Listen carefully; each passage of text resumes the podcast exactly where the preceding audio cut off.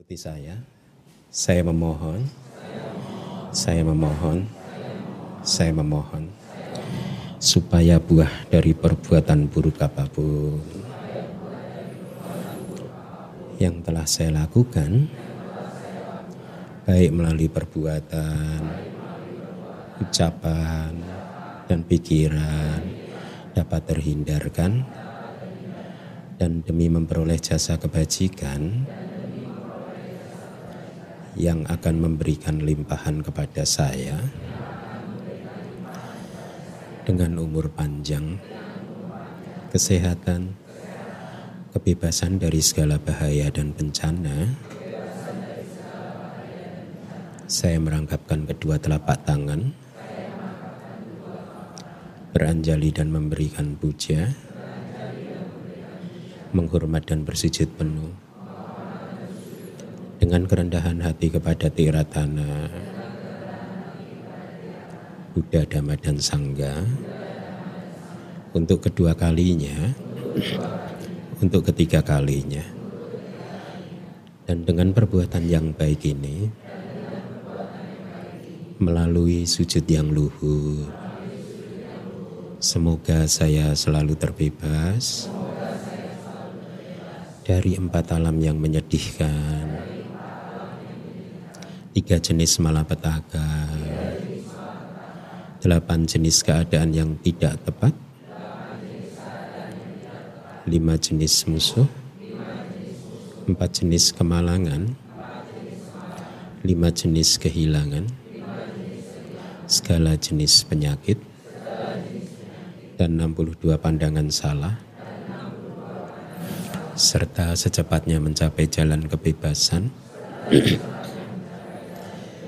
maka buah, pala, dan dhamma mulia, yaitu nibbana. Ahang bante ti saranena saha panca silang damang ya jami anugahang katwa silang teta me bante dutiyampi ahang bante ti saranena saha panca silam damang ya jami anugahang katwa silang teta me bante tatiyampi ahang bante ti saranena saha panca silang damang ya jami anugahang katwa silang teta me bante yam ahang wadami tang wadeta Namo tassa bhagavato arahato sama sambuddhassa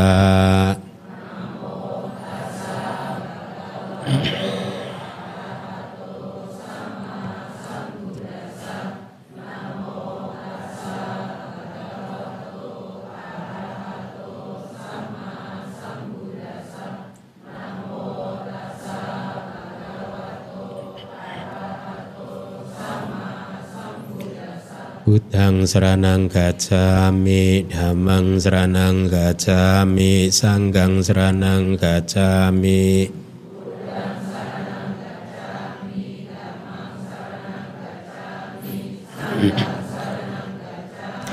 Dutiyampi Buddhang seranang gacami Dutiyampi Dhammang seranang gacami Dutiyampi Sanggang seranang gacami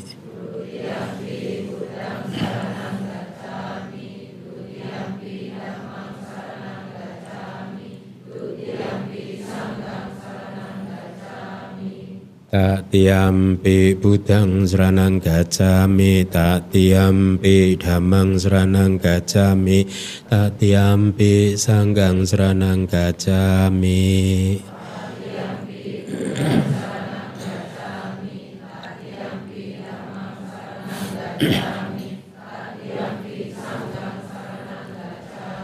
Di sarana kahanang paripunang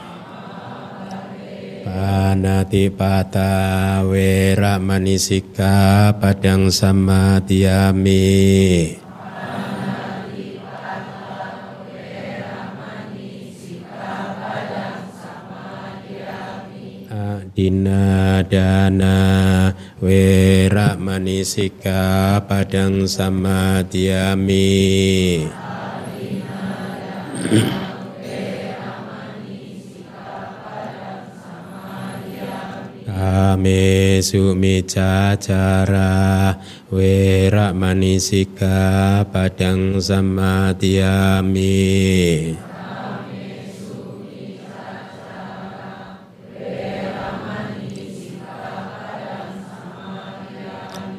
Mu sawada we padang sama padang sama tiami.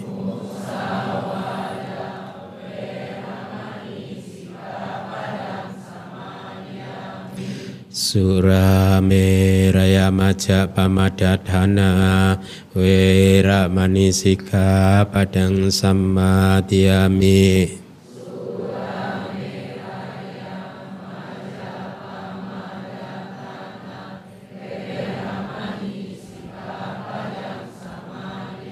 Idang me punyang Asawakaya wahang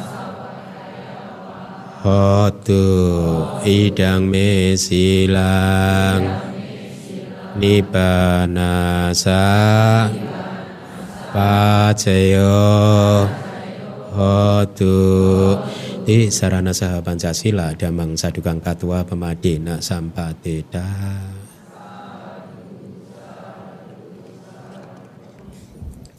Baik, uh, selamat pagi semuanya. Ya, semoga Anda semua dalam keadaan sehat. Satu, uh, kita semua ya termasuk saya. Baik, uh, kelas kali ini adalah kelas terakhir di Suta Prabawa Suta. Ya ingat bacanya Prabawa ya, jangan salah. Hanya A dibaca A jangan O. Ketawa. Sudah empat kelas dengan kelas yang kali ini dan ini adalah istilahnya kelas uji coba sebenarnya. Kenapa saya katakan kelas uji coba kalau Anda semua harusnya ini dibikin angket nih nanti nih. Ya panitia membuat angket nih satu-satu cocok nggak gitu. Dengan model seperti ini gitu. Kalau cocok ayo kita teruskan. Kita belajar seperti ini terus modelnya begitu. Ya model model ya model begini. Hmm. Uh, kita sudah mempelajari tiga kali pertemuan di satu kelas satu suta ini ya. Seperti yang berkali-kali saya sampaikan kepada Anda ya, tadi malam juga salah satu umat menyampaikan kepada saya bahwa ada satu guru dhamma yang cukup terkenal di luar negeri sana yang menyampaikan kepada para umat jangan pernah bosan belajar dhamma. That's exactly kita harus sebagai umat Buddha jangan pernah bosen belajar dhamma.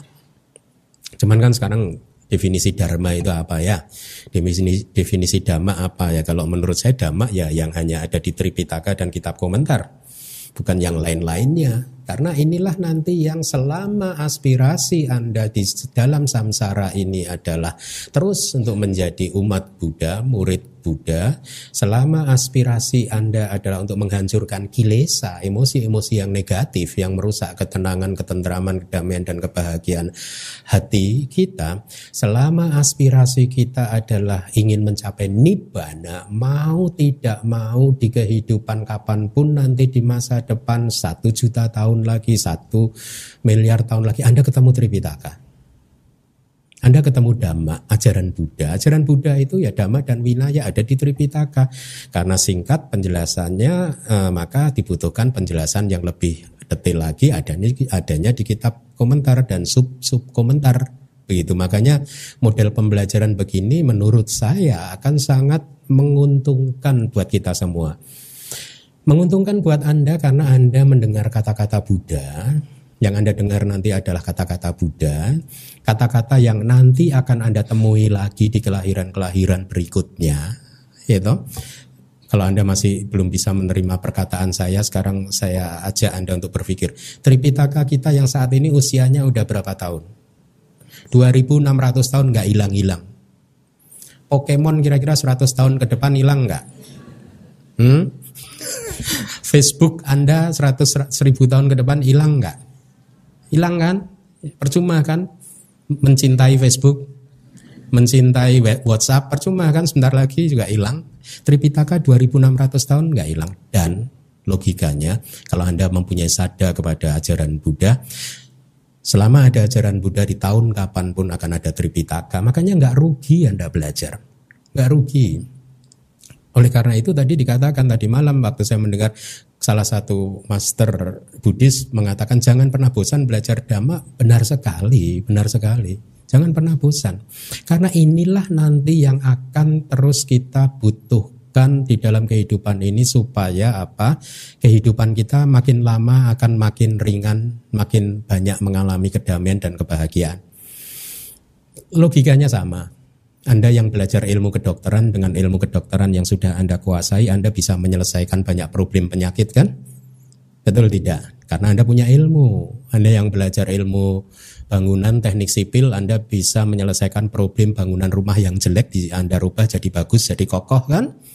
Anda yang belajar arsitek juga bisa mendesain bangunan rumah menjadi indah bukan? Kenapa? Karena berilmu. Kalau Anda ingin mendesain bangunan rumah kehidupan Anda menjadi indah, belajarlah Tripitaka dan kitab komentar.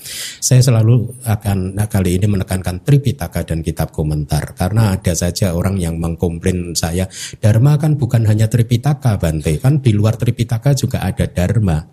Ya jawaban saya tergantung Anda menerjemahkan Dharma sebagai apa Tapi kalau Dhamma Anda terjemahkan sebagai ajaran Buddha ya sudah ada di sana segenggam daun singsapa di hutan singsapa itu adanya di situ gitu.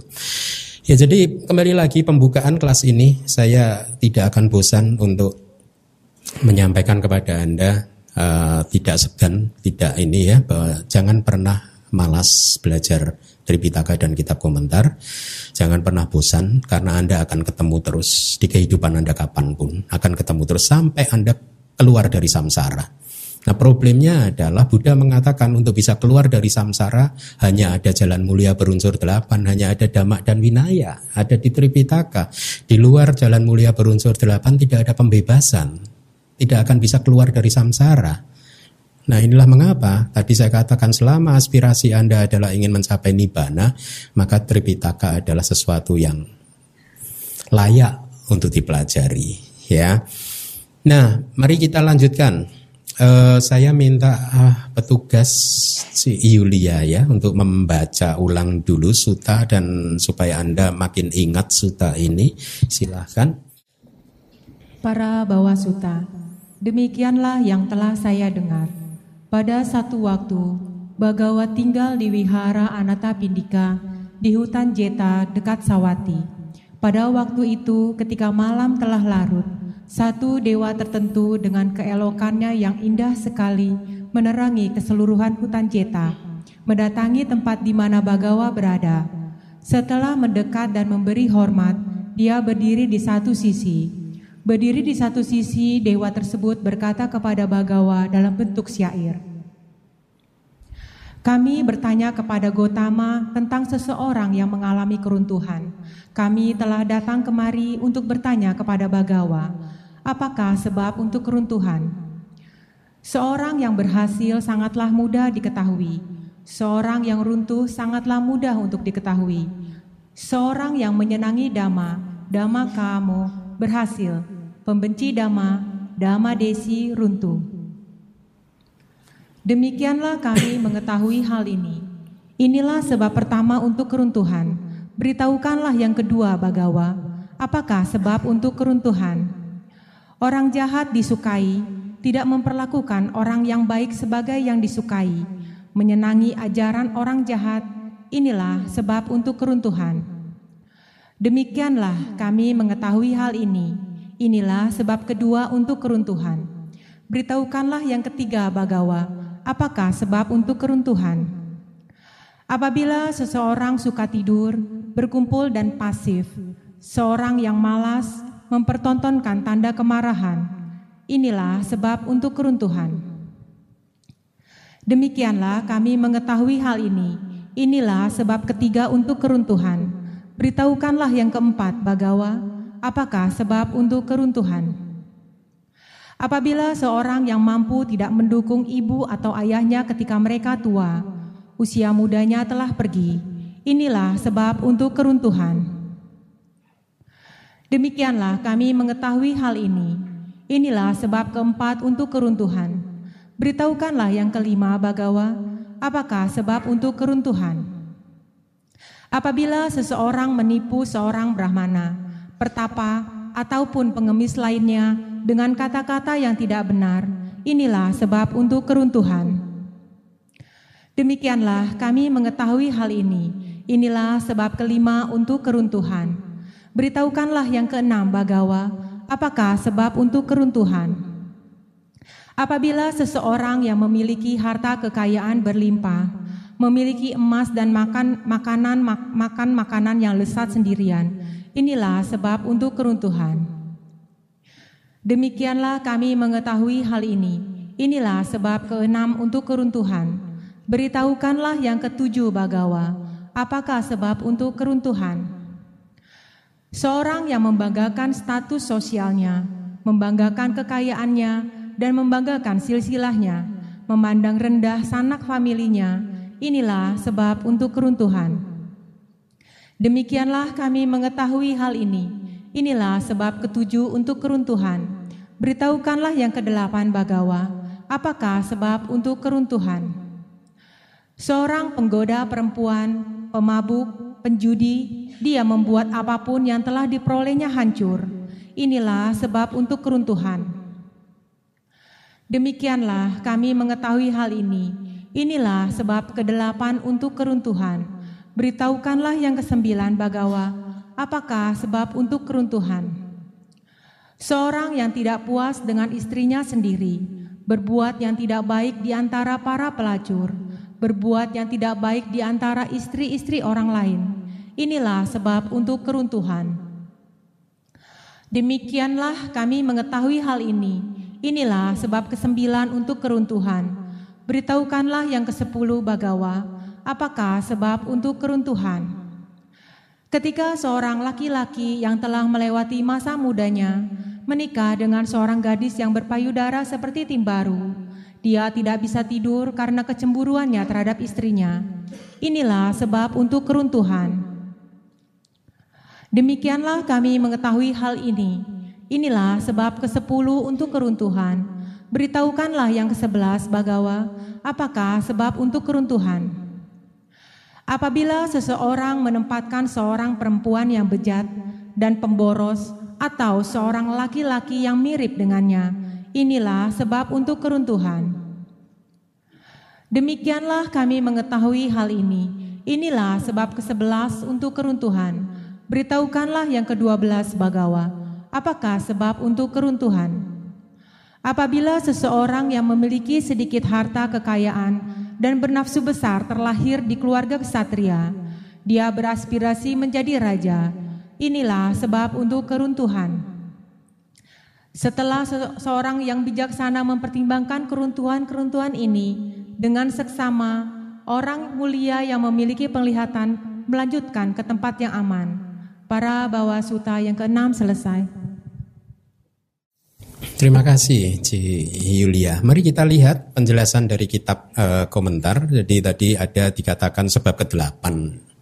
Seorang penggoda perempuan, pemabuk, penjudi, dia membuat apa pun yang telah diperolehnya hancur. Inilah sebab untuk keruntuhan ya.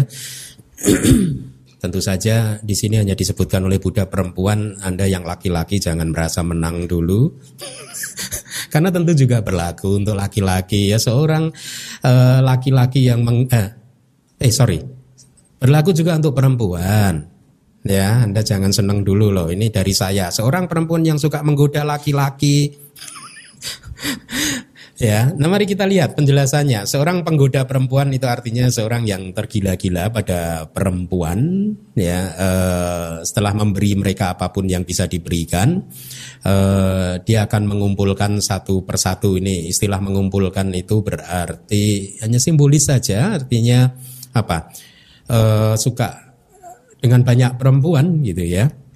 Kemudian eh, di bawahnya seorang pemabuk adalah Seseorang yang menyingkirkan semua harta bendanya artinya menyingkirkan membelanjakan seluruh atau uangnya ya untuk membeli minuman keras ya dan sibuk dengan uh, minuman beralkohol jadi kegiatannya sehari-hari hanyalah minum minuman keras bermabuk-mabukan Ya, inilah yang menurut Buddha sebagai uh, sebab uh, keruntuhan. Ya, tentu yang terakhir Anda tidak asing karena di sila yang kelima juga ada kan? Ya apa itu?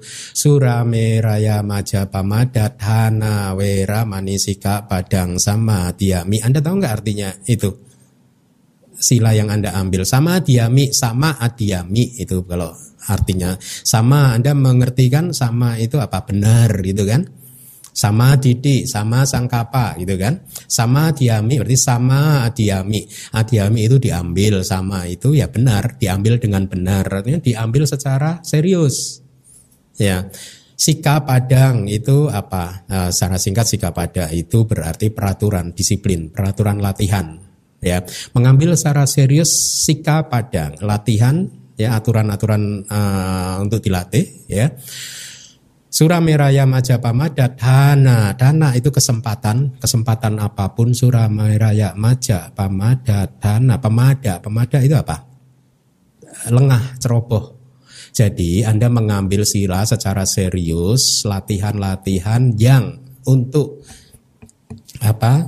Weramani, weramani itu menjauhkan diri, menjauhi, berpantang, tidak mau dekat-dekat, ya menjauhi diri, menjauhkan diri dari semua kemungkinan, semua kesempatan yang bisa menyebabkan timbulnya kelengahan, mabuk ya, yang disebabkan oleh sura meraya maja, itu apa minuman keras, alkohol, fermentasi dan lain sebagainya. Jadi pahamilah sila yang Anda ambil, sila yang Anda ambil itu melatih disiplin Anda untuk jauh-jauh dari hal-hal seperti itu kesempatan seperti itu. Kalau Anda tahu teman-teman Anda sedang minum minuman keras mabuk-mabukan ya dijauhi gitu. Jangan seperti yang dulu siapa yang bertanya gitu. Kalau minum sedikit tapi nggak mabuk boleh nggak? Ada kan dulu yang sebelah kiri itu bertanya siapa dulu? Huh? Loh peraturannya bukan nggak boleh mabuk, minum boleh tak asal nggak mabuk, bukan. Peraturannya jauhkan, dihindari menjauhkan diri dari semua kemungkinan kesempatan yang bisa menyebabkan kita itu lengah yang disebabkan oleh meraya maja. Itu jadi makanya sekali lagi pengetahuan dharma akan membangun membantu Anda untuk membangun kehidupan Anda dengan Uh, baik ya. Nah, sebenarnya di kitab uh, yang lain dijelaskan tentang Pancasila. Kita belum pernah membahas Pancasila ya karena saya anggap Anda sudah paham semua sebenarnya. Tapi ternyata saya yakin banyak hal baru yang uh, banyak hal yang belum Anda pahami. Mungkin nanti satu saat kalau saya ada waktu saya akan menerjemahkan ya kitab-kitab uh, komentar tentang lima sila, delapan sila, sepuluh sila dan lain sebagainya. Ya, jadi begitu seorang penggoda perempuan dan seorang pemabuk. Kemudian apa itu yang dimaksud seorang penjudi? Sebenarnya Anda juga sudah tahu, tetapi mari kita lihat apa yang dijelaskan oleh para guru di masa lalu, yaitu artinya adalah seorang yang kecanduan permainan judi, ya, bahkan dengan taruhan pakaiannya pun, lihat, Ya, katanya begitu loh orang penjudi kalau udah kecanduan, kalau udah kalah semua pakaian aja dibuat taruhan ya. HP dibuat taruhan. Kok Bante tahu? Pernah ya gitu. Awas ya. Enggak lah, menduga HP dibuat taruhan dan lain sebagainya gitu. Jadi eh, tiga hal ini penggoda perempuan, pemabuk dan penjudi eh, adalah merupakan sebab eh, dari keruntuhan. Saya sering ditanya oleh umat, berjudi itu melanggar sila enggak sih? Hah? Melanggar Pancasila enggak berjudi? Dulu pernah kan saya jawab, kalau Anda ingat jawaban saya apa dulu? Mungkin tidak, tetapi berjudi adalah sebab kehancuran kehidupan. Ya di suta yang lain bukan di para bawa suta saya ingat itu ada seorang yang hobinya keluar malam keluyuran malam ya sering berkumpul dengan geng-gengnya kalau malam berjudi itu adalah orang yang hidupnya uh, hancur karena dia akan dicela oleh orang bijaksana dan banyak kriminalitas akan bisa muncul Hmm, pada saat seseorang hidupnya di dunia malam gitu. Tadi dikatakan uh, apa uh, mengalami kehancuran apa yang telah diperolehnya hancur uh, artinya apa yang telah diperolehnya akan habis terpakai untuk hal-hal seperti itu tadi untuk diberikan kepada perempuan membeli minuman keras berjudi dan lain sebagainya atau kalau zaman sekarang mungkin untuk beli narkoba ya dan yang repot itu kan kalau ada enggak sih orang yang mabuk sendirian? Oh, berarti pernah ya? Kok tahu? Katanya tidak ada. Mabuk selalu lebih enak kalau bareng-bareng sama temennya gitu. Dan repotnya biasanya kalau sudah begitu itu sudah lupa kartu kredit digesek gesek gesek untuk bayarin teman-temannya. Gitu. Atau untuk membayari siapa. Mungkin kalau ada perempuan di situ ya akan itu akan show off gitu. Semakin sering memberikan atau semakin besar memberikan uang kepada perempuan maka akan semakin bahagia mereka. Ini delusi kan ya? Baru-baru ini saya uh, anda semua pasti membaca, entah Anda memperhatikan atau tidak, ada seorang perempuan Indonesia tinggalnya di Sydney, uh, sudah punya suami dan anak-anak, tinggal di Sydney. Kemudian suaminya punya bisnis di Jakarta dan ternyata suaminya terpikat oleh salah satu perempuan yang cukup terkenal, ya sering masuk uh, infotainment, terpikat dan si perempuan perempuan ini juga keterlaluan dia posting foto-fotonya berdua dengan laki-laki tadi suami orang tadi di depan mobil mewahnya dan lain sebagainya. Singkat cerita katanya si suami ini sudah memberi hadiah mobil mewah apartemen dan lain sebagainya. Dan si istri yang tinggal di Sydney ke Jakarta dan ada di surat kabar meminta kepada melalui surat kabar meminta kepada si perempuan tadi yang tercukup terkenal tadi untuk please lah jangan posting-posting foto-foto seperti itu karena saya masih punya anak-anak yang kecil-kecil tolong hormati perasaan mereka itu singkat cerita nah, rumah tangga mereka berantakan Ya kalau menurut versi surat kabar ya karena laki-laki tadi senang dengan perempuan yang lain, menggoda perempuan yang lain. Akhirnya apa? rumah tangga yang sudah dibinanya dengan mempunyai beberapa anak harus hancur. Mereka sedang dalam proses perceraian secara legal, secara hukum. Kemudian juga pasti harta benda juga habis kan. Nah, mungkin dibagi separuh kiri, separuh kanan atau untuk yang anak-anaknya dan untuk perempuan yang lain tadi. Jadi kehidupannya hancur. Lihatlah Seandainya saja si laki-laki tadi itu mengerti ajaran Buddha, maka tentu saja tidak akan melakukan hal yang uh, seperti itu. Kenapa? Karena Buddha mengatakan, bukankah Anda, coba Anda renungkan, bukankah kepuasan-kepuasan indriawi Anda, kenikmatan-kenikmatan yang bersifat ragawi tubuh, itu sesaat saja. Hmm? Enggak everlasting kan, enggak berlangsung selamanya kan. Tetapi Buddha mengatakan, kenikmatan kepuasan yang sesaat tersebut itu membawa dampak penderitaan yang sangat banyak, sangat panjang. Di kelas yang dulu sudah sempat saya sampaikan. Seandainya saja si laki-laki tadi kan berarti melanggar sila ke berapa? Tiga kan? Seandainya pelanggaran sila yang ketiga ini menjadi karma produktif dan berbuah dengan memunculkan kelahiran kembali, maka kelahiran kembali di mana yang muncul? Di empat alam bawah. Bisa di alam binatang, bisa di neraka, bisa di alam hantu, dan itu di sana penderitaannya banyak sekali. Hanya untuk kenikmatan kepuasan indriawi yang sesaat saja.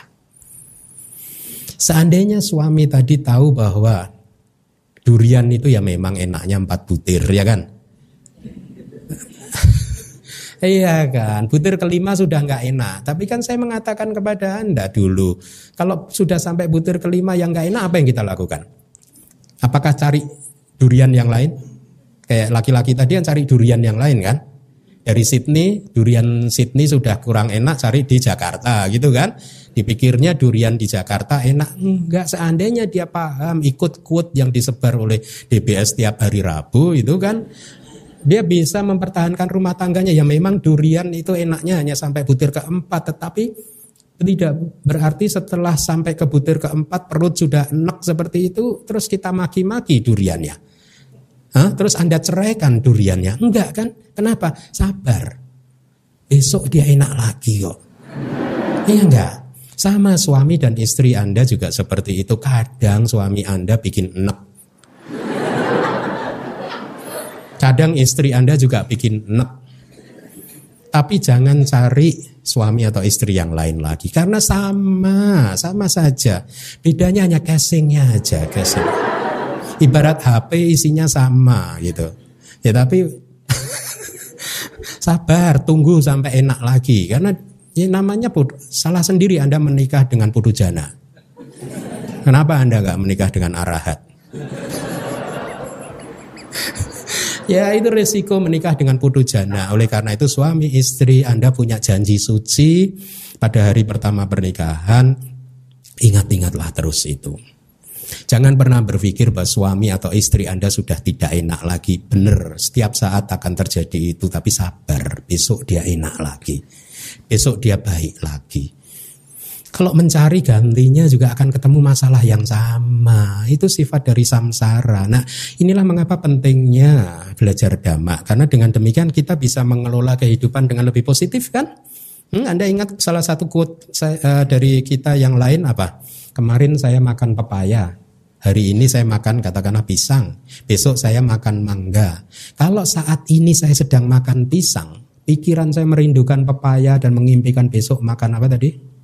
Mangga, saya stres. Itu yang namanya orang stres itu begitu.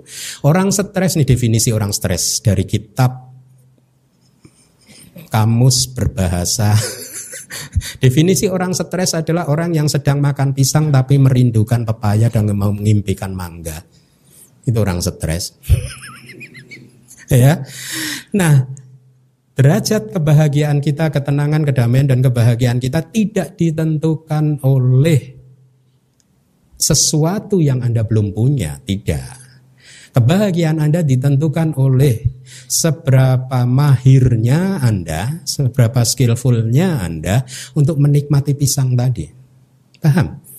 Dengan kata lain, masing-masing dari Anda sudah mempunyai modal untuk hidup bahagia. Anda tidak perlu menjadi orang lain, jadilah diri Anda sendiri tingkatkan kemampuan untuk menikmati buah pisang dan pada saat itulah Anda akan bahagia. Hmm, jangan pernah berpikir saya enak ya jadi si A tetangga sebelah kanan. Kalau jadi seperti dia, hidup saya pasti akan bahagia. That is delusion, khayalan, impian. Tidak sesuai dengan kenyataan. Masing-masing rumah tangga punya problemnya sendiri, gitu kan? Hmm? Anda masih ingat nggak cerita yang dulu itu? Yang istri tinggal di satu rumah, uh, komplain pada suaminya uh, itu loh mbak kamu kayak suami sebelah gitu marah-marah terus kan istrinya ingin suaminya seperti suami sebelah nah suaminya kan tanya Maksud kamu apa ya? Saya itu pengen kamu itu kayak suami sebelah romantis. Romantis gimana? Lihat tuh. Dia setiap kali mau berangkat ke kantor dia cium dulu istrinya itu mesra sekali. Suaminya jawabannya apa? Ya saya sebenarnya juga pengen tapi kan saya nggak kenal sama istrinya dia. Ya. Ya. Nah, jadi uh, pengetahuan dharma itu penting sekali karena dengan pengetahuan dharma akan membuat kita bisa mengelola kehidupan kita dengan lebih baik dan lebih positif lagi.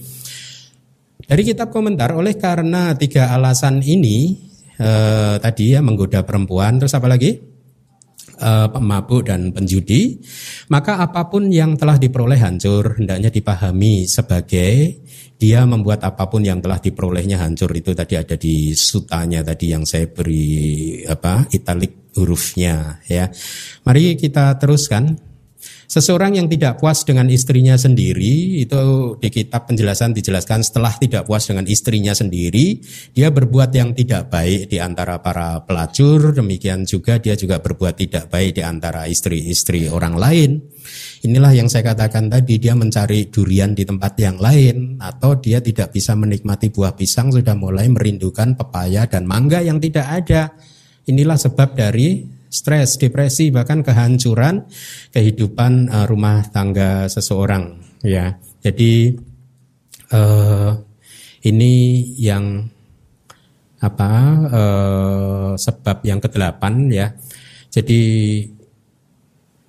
tadi oh tadi sila kelima. Kalau seseorang yang tidak puas dengan istrinya di di penjelasan ini dia melakukan pelanggaran sila yang keberapa? Sila yang ketiga, ya persinahan kan, ya. Uh, dan saya harap anda sudah tahu definisi sila ketiga itu tidak hanya ya nggak apa-apa gitu, coba sedikit asal nggak nggak nggak.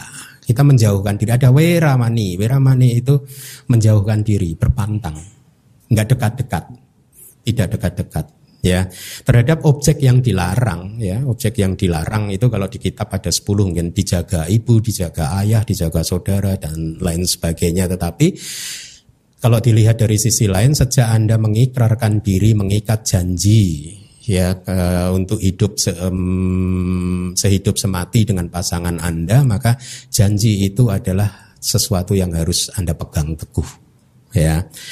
Nah mari kita teruskan lagi oleh karena dia memberikan kekayaannya kepada para pelacur dan e, berkumpul dengan istri-istri orang lain, maka kehidupan dia hancur dengan datangnya ini e, ini hanya satu contoh hancur kalau dia dihukum oleh raja atau oleh hal-hal yang lain seperti tadi rumah tangga suami istri yang orang Indonesia yang tinggal di Sydney tadi hancur dia. Sampai masuk koran malu kan Ya, e, kemudian oleh sebab itulah di sair ini sebab untuk keruntuhan dikatakan ada dua tipe, gitu, ya. Jadi e, kembali lagi tentu saja hal ini juga berlaku pada anda para istri, ya. Anda juga harus menjaga kehormatan Anda sama dengan suami yang harus menjaga kehormatannya, sama-sama menjaga kehormatan uh, rumah tangganya dan selalu ingat jangan pernah berpikir kalau Anda berganti pasangan Anda akan lebih bahagia. Itu delusi, itu khayalan. Ya, kenikmatan yang sesaat akan memberikan penderitaan yang berkepanjangan itu kata-kata Buddha. Ya. Uh, makanya uh, kembali lagi uh, kalau tadi di awal saya katakan ada seorang guru yang mengatakan jangan pernah bosan mendengarkan dhamma. Betapa benar kata-kata yang seperti itu. Uh, setiap kali kita mendengarkan dhamma jangan pernah berpikir saya sudah paham yang ini kok gitu. Meskipun kita sudah paham, sering kali pemahaman kita akan bertambah dengan lebih luas dan lebih dalam lagi ketika kita mendengarkannya lagi. Jadi setiap kali ada pemahaman yang baru yang muncul. Oleh karena itu selalu saja tidak ada kerugian untuk mendengarkan dhamma. Ya. Nah mari kita lihat sebab yang ke-10 Ketika seorang laki-laki tadi dikatakan yang telah melewati masa mudanya itu artinya seorang yang telah mencapai usia 80 atau 90 tahun. Uh, anda masih ingat nggak sutanya tadi berbunyi seperti apa? Ketika seorang laki-laki telah melewati masa mudanya menikah dengan seorang gadis yang di di di disensor. ya kalau saya kan harus disensor. Kalau Anda enggak, Oh, kan itu tadi juga dari Buddha, Bante. Buddha aja nggak mensensor. Ya, uh, dia tidak bisa tidur karena kecemburuannya terhadap istrinya. Inilah yang menjadi sebab keruntuhan. Kecemburuan menjadi sebab uh, keruntuhan, kehancuran, kedamaian dan kebahagiaan seseorang. Di sini dikatakan Hal ini terjadi karena seorang laki-laki yang tua, 80-90 tahun menikah dengan seorang perempuan yang muda sehingga dia kepikiran terus. Kalau dia bekerja dia kepikiran istri saya di rumah lagi ngapain ya. Jangan-jangan digoda oleh pemuda sebelah ya. Gitu. Jangan-jangan dia sedang bergosip dengan istri-istri yang lain di, di di kampung ya membicarakan suaminya ya. Mereka semua suaminya masih muda, saya sudah tua ya. Jadi lihatlah dia dibakar oleh bayangan-bayangannya sendiri. Ya, dia kedamaiannya dihancurkan oleh kilesa-kilesanya sendiri karena semua itu adalah apa? Hanyalah pendapat-pendapat dia saja, ya. Kan begitu kan sifat dari pikiran kita sering men menciptakan cerita-cerita tertentu dan akhirnya kita percayai bahwa cerita yang kita ciptakan yang diciptakan oleh pikiran ini sebagai cerita yang benar dan meskipun cerita yang kita anggap benar ini adalah cerita yang tidak benar, tetapi efeknya nyata kan, terasa sekali kan efeknya kan. Bagaimana kalau Anda menciptakan cerita-cerita yang menakutkan meskipun itu tidak benar dan efeknya Anda ketakutan benar-benar. Hmm, aneh kan sifat dari pikiran. Nah laki-laki yang ini tadi juga seperti itu. Dia menciptakan cerita-cerita sendiri, berpikir istrinya sedang ngapain, sedang ngapain ya. Tetapi tentu saja kita tidak memahaminya sebagai hal seperti ini hanya berlaku pada suami yang umurnya sudah 80-90 tahun yang menikah dengan gadis yang masih muda. Anda pun kan kecemburuan tidak mengenal usia kan? Anda suka cemburu nggak dengan pasangan Anda? Hmm? Suka kan? Kan tidak mengenal usia, tidak harus 80 90 ya kan? Kalau yang namanya cemburu di mana pun kecemburuan itu muncul, Anda tidak akan pernah tenang meninggalkan pasangan Anda sendirian, betul tidak? Ya, seperti cerita yang akan saya sampaikan ini. Pada suatu hari ada suami yang karena sifatnya cemburuan, dia tidak pernah bisa mengizinkan istrinya itu untuk pergi sendirian dan dia tidak pernah bisa pergi sendirian tanpa istrinya juga. Tetapi hari itu dia harus pergi keluar kota karena urusan dinas kantor. Dia harus pergi keluar kota. Padahal ini orang cemburuan sekali nggak pisah dengan istri, nggak bisa pisah dengan istrinya. Tetapi karena diwajibkan e, untuk pergi keluar kota dan harus sendirian tanpa istrinya, akhirnya dia tetap pergi ya. Tapi dia pamit pada istrinya saya mau pergi dinas kantor satu minggu gitu. Singkat cerita setelah hari pertama sampai di kota tertentu, pikiran dia panas, hatinya panas, disiksa oleh kilesanya sendiri. Ini jangan-jangan istri saya sedang serong. Ini jangan-jangan istri saya sedang uh, melakukan hal yang tidak baik dan lain sebagainya. Akhirnya sepanjang jam kerja dia tidak bisa hidup dengan tentram karena pikirannya lari terus ke kota asalnya gitu. Dan dia berkali-kali telepon kepada istrinya, "Mama di mana?" "Di rumah, Pak." gitu Masa rumah mana buktinya? Gitu. Akhirnya, Papa ingat nggak ulang tahun kemarin Papa beliin Mama blender? Oh iya ingat-ingat mana mana ini ini, ini bunyinya nih. Nah, itu blender dari papa. Oh iya iya ya berarti kamu di rumah ya gitu. Tapi malam kedua juga begitu lagi ditanya gitu, "Mama di mana?" Di rumah, Pak. Nggak lagi ngapain lagi masak. Mana buktinya ini loh blendernya. Eh, gitu kan. Oh, oh iya, ini blender hadiah ulang tahun dari saya kemarin. Tapi hari ketiga hatinya panas tidak tertahankan. Dia tanpa memberitahu istrinya dia tiba-tiba pulang. Dia tiba-tiba pulang. Hari ketiga pulang, betapa kagetnya begitu sampai katakanlah ke Jakarta, masuk ke rumah, rumahnya kosong. Dia dipanggil-panggil nama istrinya nggak keluar. Akhirnya yang muncul hanya anak satu-satunya saja. Tanya, Mama ke mana? Nggak tahu pak. Mama udah sejak dua hari yang lalu pergi meninggalkan rumah. Udah gitu blendernya dibawa lagi. Anda kalah sama istri Anda itu. pergi bawa blender. Lihatlah kecemburuan kita, kecemburuan Anda menghancurkan kedamaian dan kebahagiaan Anda, ya. Maka hindarkan, jaga. Kalau tahu Anda sedang dibakar oleh api kecemburuan, segera padamkan api kecemburuan karena kalau tidak, kedamaian dan kebahagiaan Anda akan hancur, ya. Dan jangan menyalahkan siapa-siapa yang salah adalah kilesa tadi, kecemburuan tadi yang salah, bukan istri Anda, bukan suami Anda, ya. Dia tidak bisa tidur seperti suami tadi yang tugas keluar kota karena kecemburuannya terhadap istrinya. Tidak bisa tenang ya selalu mengawasi istrinya. Lihat dengan penuh kecemburuan berharap dia tidak mencari laki-laki lain. Ya kedamaian dari kitab nih. Kedamaian hati dia hancur karena terbakar oleh api nafsu dan kecemburuan yang membuat dia tidak bisa bekerja dengan baik. Ya sangat jelas ya Oleh karena itulah kalau juga kembali lagi kalau bicara quote quote quote awal quote of the week yang disebar oleh DPS yang di awal Anda masih ingat nggak? Di dalam kehidupan kita ini semua, kita semua ini hanya ada satu musuh. Musuh kita itu kalau boleh dikatakan musuh, kita masing-masing musuh kita hanya satu. Ya, semua musuh kita hanya satu. Dan satu-satunya musuh kita itu adanya di hati kita sendiri.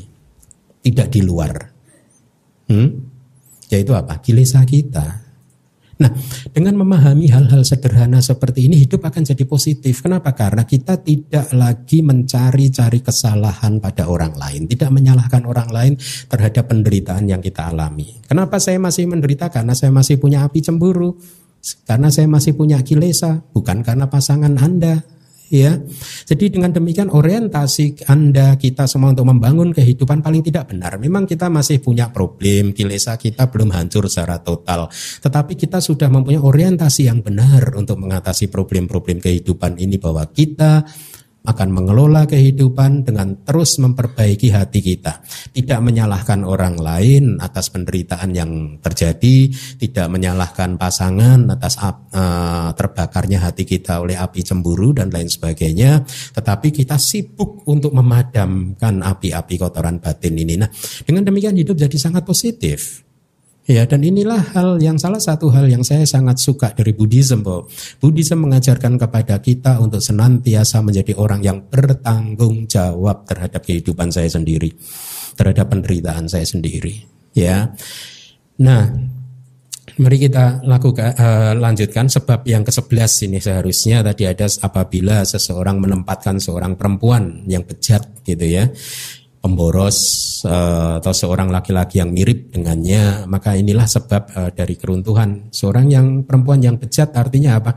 Seorang perempuan yang serakah di sini disebutkan terhadap uh, ikan, daging dan lain-lain, tetapi Anda harus memahaminya seorang uh, perempuan yang tidak bisa menjaga harta kekayaan Anda. Itu ya seorang perempuan yang tidak bisa mengelola bisnis Anda. Kalau Anda menyerahkan katakanlah bisnis Anda kepada perempuan seperti ini, maka inilah sebab dari keruntuhan. Sama saja di rumah tangga juga seperti itu. Kalau pasangan Anda tidak bisa mengelola harta kekayaan Anda, maka rumah tangga Anda akan hancur. Oleh karena itu harus ada terus dialog diskusi antara suami dan istri tentang bagaimana menyimpan harta kekayaan yang sudah Anda dapatkan dari hasil bekerja Anda karena Anda membutuhkannya di masa depan. Hmm? akan selalu ada hal-hal yang tidak terduga di dalam kehidupan ini dan Anda membutuhkan cadangan dana tersebut juga untuk berdana hmm, untuk memperbesar agama kita. Hmm, bayangkan kalau umat Buddha nggak pada mau berdana, kira-kira agama Buddha eksis nggak? Nggak akan ada DBS karena nggak ada yang berdana. Ya. Jadi dan Anda tahu kenapa sangga disebut sebagai ladang yang subur. Di dalam penjelasan dari kitab komentar disebutkan kenapa sangga disebut sebagai ladang yang subur karena dari sanggalah semua manfaat yang baik itu muncul. Semua manfaat yang baik. Apa itu semua manfaat yang baik? Bagaimana mengenali kilesa Anda, bagaimana cara menghancurkan kilesa Anda, bagaimana e, cara kita untuk menghindari keruntuhan dan lain sebagainya. Dari sanggalah semua yang baik ini muncul. Dari sanggalah lihat, paling tidak sekarang ada satu anggota sangga dan ada ratusan orang mendengarkan hal yang baik seperti inilah. Inilah mengapa sangga disebut sebagai ladang yang subur karena dengan Anda berdana kepada sangga maka sangga Tentu saja dana kepada sangga hanya empat, jangan khawatir. Makanan, obat-obatan, tempat tinggal dan jubah, nggak ada yang lain. Paling tidak kalau nanti Anda siang setelah kelas berdana makan siang kepada saya, kitab komentar menjelaskan kepada kita semua. Setelah saya makan siang nanti, seandainya selama tujuh hari berturut-turut saya tidak ketemu makanan dan minuman lagi, saya masih bisa hidup. Artinya apa? Selama tujuh hari saya masih bisa memberitahu Anda tentang Dharma. Manfaatnya masih besar. Ya tidak. Nah, oleh karena itulah dengan adanya gedung-gedung seperti ini juga manfaatnya besar sekali. Tentu ini adalah juga merupakan tempat yang baik kan untuk kita semua belajar Dhamma, belajar kata-kata Buddha. Apa yang tadi dibaca oleh Cik Yulia adalah kata-kata yang diucapkan oleh Buddha. Ya, Oleh karena itu seperti yang di kelas awal saya sampaikan, yang kelas pertama mungkin saya sampaikan, setiap kali mendengar kata-kata Buddha seperti itu, heningkanlah hati Anda untuk sejenak, untuk meresapi kata-kata Buddha tadi. Biarkan kata-kata Buddha tadi mengalir bebas masuk ke dalam hati Anda dan mengendap di sana. Mengendap di sana artinya apa? Anda akan hidup sesuai dengan apa yang diajarkan oleh Buddha. Ya. Nah, mari kita lanjutkan lagi. Pemboros adalah seseorang yang perilakunya itu apa uh, maaf perilakunya menghancurkan ya. Seseorang yang perilakunya hanya menghambur-hamburkan uang seolah seperti debu uang dianggap seperti debu hanya demi mendapatkan uh, hal tersebut. Artinya demi mendapatkan uh, tadi ikan daging dan lain-lain tadi ya. Uh, apa? Kalau anda menyerahkan uh, bisnis, rumah tangga atau apa pun hal-hal yang penting kepada seseorang yang sifatnya seperti itu, maka inilah yang dikatakan disebut oleh Buddha sebagai sebab untuk uh, kehancuran. Baik, mari kita lanjutkan atau seorang laki-laki yang mirip e, dengannya artinya seorang laki-laki yang seperti perempuan tadi jadi sama para ibu istri kalau Anda menyerahkan bisnis Anda kepada suami atau kepada laki-laki yang pemboros tidak bisa mengelola perusahaan dengan baik maka itulah juga merupakan sebab e, keruntuhan di dalam kehidupan e, Anda menempatkannya artinya dia anda memberikan kekuasaan kepada orang-orang tersebut. Jadi ini sangat mudah ya dipahami. Mari kita lanjutkan. Sebab yang ke-12, ini sebab yang terakhir, apabila seseorang yang memiliki sedikit harta kekayaan dan bernafsu besar, terlahir di keluarga kesatria, dia berharap menjadi raja, maka inilah sebab untuk kehancuran e, penjelasannya seseorang yang memiliki sedikit harta kekayaan adalah dia yang tidak memiliki simpanan kekayaan dan pekerjaan yang bisa menghasilkan pendapatan. Ya, kalau orang seperti ini mempunyai nafsu besar untuk menjadi tadi dikatakan menjadi raja, maka inilah sebab untuk kehancuran. Kenapa? Karena dengan modal yang sedikit dia ingin mendapatkan posisi yang sangat tinggi tersebut, akhirnya apa? Dia akan menghalalkan segala cara Betul tidak? Dia akan melakukan segenap upaya apa pun itu supaya ambisi dia untuk menjadi raja tercapai. Ya, kalaupun harus berkompetisi dengan calon yang lain, dia akan berkompetisi secara tidak fair, secara tidak sehat. Kalaupun harus bertanding, istilahnya bertinju harusnya satu lawan satu, dia akan panggil teman-temannya untuk ikut membantu memukuli lawannya. Ada cara-cara yang tidak fair. Nah efeknya apa? Cara-cara yang seperti itu sering kali adalah cara-cara yang di luar dhamma, ya. Cara-cara yang uh, ya katakanlah harus memfitnah. Bukankah fitnah adalah karma buruk? Hmm? Menciptakan satu cerita bahwa misalkan lawan dia adalah begini dan begitu, kan itu fitnahan. Dan fitnah itu kan karma buruk. Fitnah termasuk jalan karma buruk. Artinya jalan karma buruk apa? Mempunyai kekuatan untuk melahirkan di alam bawah.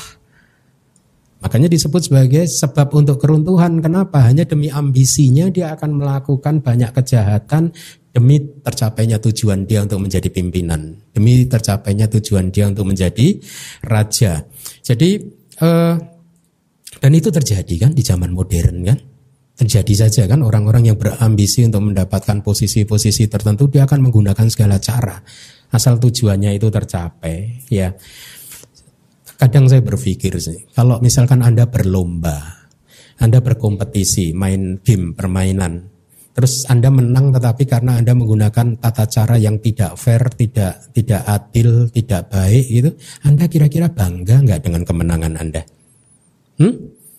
Apa yang dibanggakan dari kemenangan model seperti itu ya? Huh? Bukankah permainan ya? Kalau kita menang dengan cara yang adil, yang benar, maka di sana ada kebahagiaan pasti, ada kebanggaan pasti. Tetapi kalau dengan menggunakan cara yang tidak baik, tidak ada yang bisa dibanggakan lagi, ya. Nah makanya kalau seseorang yang modalnya sedikit itu itu di zaman dulu bahkan Buddha mengatakan tapi dia ingin menjadi raja maka inilah yang akan jadi sebab keruntuhan terciptanya penderitaan yang uh, berkepanjangan gitu ya apa sih tugas utama di dalam kehidupan kita ini apakah meraih posisi yang penting meraih posisi yang seperti menjadi raja seperti dalam suta tadi atau sebenarnya Tugas yang penting adalah memanfaatkan semua pengalaman kehidupan ini untuk meningkatkan parami kita. Hmm? Yang lebih penting adalah memanfaatkan semua kejadian pengalaman kehidupan yang datang kepada kita setiap harinya untuk meningkatkan parami kita. Ya, saya sering memberi contoh parami kita ini hidup di dalam samsara ini perjalanan kita itu panjang sekali.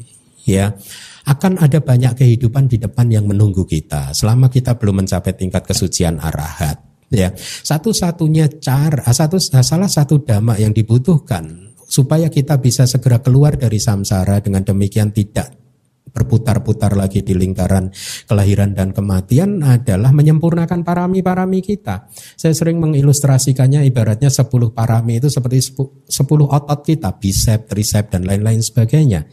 Nah, ini harus kita besarkan semua. Kesempurnaan berdana Anda, Anda harus besarkan. Kesempurnaan menjaga sila, Anda juga harus besarkan. Anda harus latih supaya bisa menjadi semakin sempurna. Dan parami-parami yang lain juga harus dilatih. Inilah sesungguhnya tugas utama di dalam kehidupan ini, bukan yang lain. Kalau Anda harus memilih tercapainya cita-cita yang Anda inginkan tapi dengan mengorbankan parami atau cita-cita Anda tidak tercapai tetapi paraminya itu yang tercapai maka pilihlah tercapainya parami sebagai pilihan Anda. Karena ini yang akan memberikan modal ketentraman, ketenangan, kedamaian dan kebahagiaan Anda ya. Jadi sama kalau Anda berambisi ingin mendapatkan posisi menjadi raja, menjadi pemimpin atau apa pun itu kalau harus berkompetisi berkompetisilah, tetapi jangan berkompetisi dengan disertai oleh kilesa, tetapi berkompetisi dengan disertai oleh para mi atau berkompetisi yang disertai oleh aloba, dosa dan amoha tanpa keserakahan, tanpa kebencian dan tanpa delusi. Dengan demikian, Anda memanfaatkan semua event, semua kejadian kehidupan setiap hari untuk melatih otot-otot parami Anda, untuk melatih hati hati Anda sehingga setiap kejadian kehidupan yang datang kepada Anda akan memberikan kesempatan buat Anda untuk meningkatkan kualitas spiritual Anda. Inilah yang penting. Bukan bukan yang bersifat duniawi, ya. Nah, mari kita lanjutkan.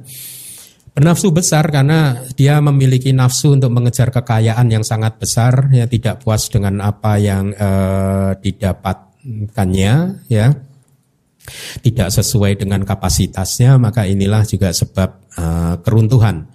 Terlahir di keluarga ksatria itu terlahir di antara keluarga ksatria. Jadi ini salah satu sistem apa kasta ya di zaman India dulu. Nah, salah satu kelemahan sistem kasta kalau sekali Anda dilahirkan di kasta yang bukan ksatria, maka seumur hidup Anda tidak mempunyai kesempatan untuk menjadi pemimpin karena pemimpin raja dan lain sebagainya para menteri kerajaan itu hanya boleh yang uh, diisi oleh mereka yang berkasta satria tidak yang berkasta brahmana waisa ataupun sudra ya. Nah itu salah satu sistem kasta tapi kasta yang berlaku 2600 tahun yang lalu. Tetapi kan uh, sistem kasta di India juga uh, mirip kan dengan sistem dinasti zaman now ya enggak? Sistem dinasti zaman now mengatakan kalau misalkan seorang atau orang tua bapaknya udah pernah jadi presiden maka anaknya juga mengejar akan jadi presiden terus gitu ya. Oh, meskipun tidak mempunyai kapasitas atau apa ya itulah keadaan kasta di zaman now. ya. Ya akhirnya bisa turun temurun tapi itu tidak terjadi di di sini saja kan? Terjadi di luar negeri juga seperti itu kan? Ya seperti itu gitu. Akhirnya apa? Yang jadi presiden ya lu lagi lu lu lagi. Sistem kastanya berbeda bukan kasta kesatria tapi dinasti. Nah Tadi ada kalimat di sutanya dia beraspirasi menjadi raja, penjelasannya. Oleh karena Nafsu yang sangat besar tersebut dia beraspirasi menjadi raja yang sesungguhnya menjadi warisannya sendiri tetapi karena nafsunya terlalu besar sehingga dia e, tergesa-gesa dengan menggunakan upaya yang salah yang di luar jangkauan atau dia beraspirasi menjadi raja yang seharusnya tidak bisa didapatkannya. Jadi ini kasus yang berbeda. Kalau yang tadi harusnya itu jadi warisan dia. Kalau yang ini seharusnya tidak bisa didapat tapi dia tetap bernafsu untuk mendapatkannya. Beraspirasi demikian ketika memberikan kepada pasukan dan yang lain sedikit uang maka dia tidak memperoleh posisi sebagai raja bahkan akan berada dalam uh, kehancuran. Itu kata dari kitab komentar. Tetapi ada satu cerita yang cukup tragis yang Anda saya harap sudah tahu. Cerita tentang Ajata satu. Anak siapa Ajata satu itu? Bimbi Sarah kan? Nah, eh, eh, kalau Anda lupa saya akan ulang sedikit saja. Ajata satu ini uh, jadi apa? Raja Bimbisara menikah dengan putri dari kerajaan yang berbeda, kalau tidak kerajaan Kosala. Dari pernikahan ini akhirnya lahirlah seorang anak yang bernama Jata Satu yang kemudian nanti akan menjadi raja menggantikan Bimbisara kan? Ya. Nah, apa yang terjadi? Ini cerita ini sangat dramatis begini. Jadi pada saat istri dari Raja Bimbisara tadi mengandung, uh, mengandung Ajata satu, istrinya ini apa istilahnya? Nyidam ya ngidam ya. Uh, dia ingin menghisap darah suaminya dari bahu kanan. Gitu. Nah ini bawaan kandungan katanya. Dia punya keinginan itu. Tapi Raja Bimbisara ini raja yang baik. Dia kan sotapana kan? Raja Bimbisara udah sotapana jadi jangan khawatir para istri. Sotapana masih boleh punya istri Karena ada kan istri, pah jangan meditasi, pah nanti kalau kalau jadi jadi ini kan nanti saya gimana? Itu jangan khawatir. Kalau sotapana masih punya istri. Nah, tapi karena raja ini sangat baik, akhirnya diizinkan. Bahkan tidak hanya semata-mata mengizinkan, tapi dia mempersiapkan dengan baik, mempersiapkan piring untuk menampung darah dari raja itu dari piring emas, kemudian dituang pelan-pelan untuk uh, diminum loh jadi itu bawaan si anak, itu ceritanya seperti itu. Si bayi Ajata satu. Singkat cerita akhirnya peramal kerajaan dipanggil dan dia mengatakan kepada raja dan istrinya begini, ini anak ini kalau dia lahir nanti dia akan jadi musuh raja. Dia akan selalu memusuhi raja, dia akan berusaha untuk membunuh raja, dia akan menggantikan posisi raja dan dia memang nanti akhirnya akan jadi raja dengan menggantikan papahnya itu dengan cara yang tidak baik. Ya. Nah, setelah mendengar ramalan tersebut, berulang kali mamahnya, mama dari Ajata satu itu berusaha untuk melakukan aborsi.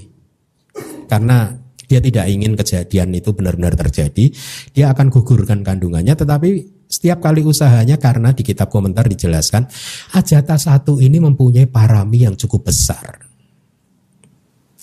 Eh, bukan parami, timbunan kebajikan yang cukup besar.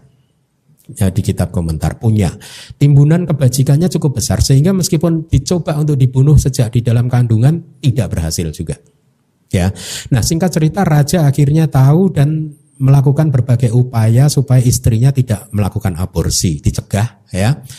Tapi istrinya punya niat biar nanti kalau seandainya ramalan peramal tadi benar bahwa anak ini laki-laki, dulu kan belum ada USG kan ya. Kan peramalnya tadi mengatakan bayinya akan lahir laki-laki dan akan jadi musuh ayahnya, membunuh ayahnya dan seterusnya. Nah istrinya bertekad kalau benar kata-kata peramal anak ini nanti laki-laki saya akan bunuh. Raja mendengar tekad tersebut, apa yang dilakukan oleh Raja Bimbisara si Sotapan seorang Arya, seorang yang suci Sotapana ya.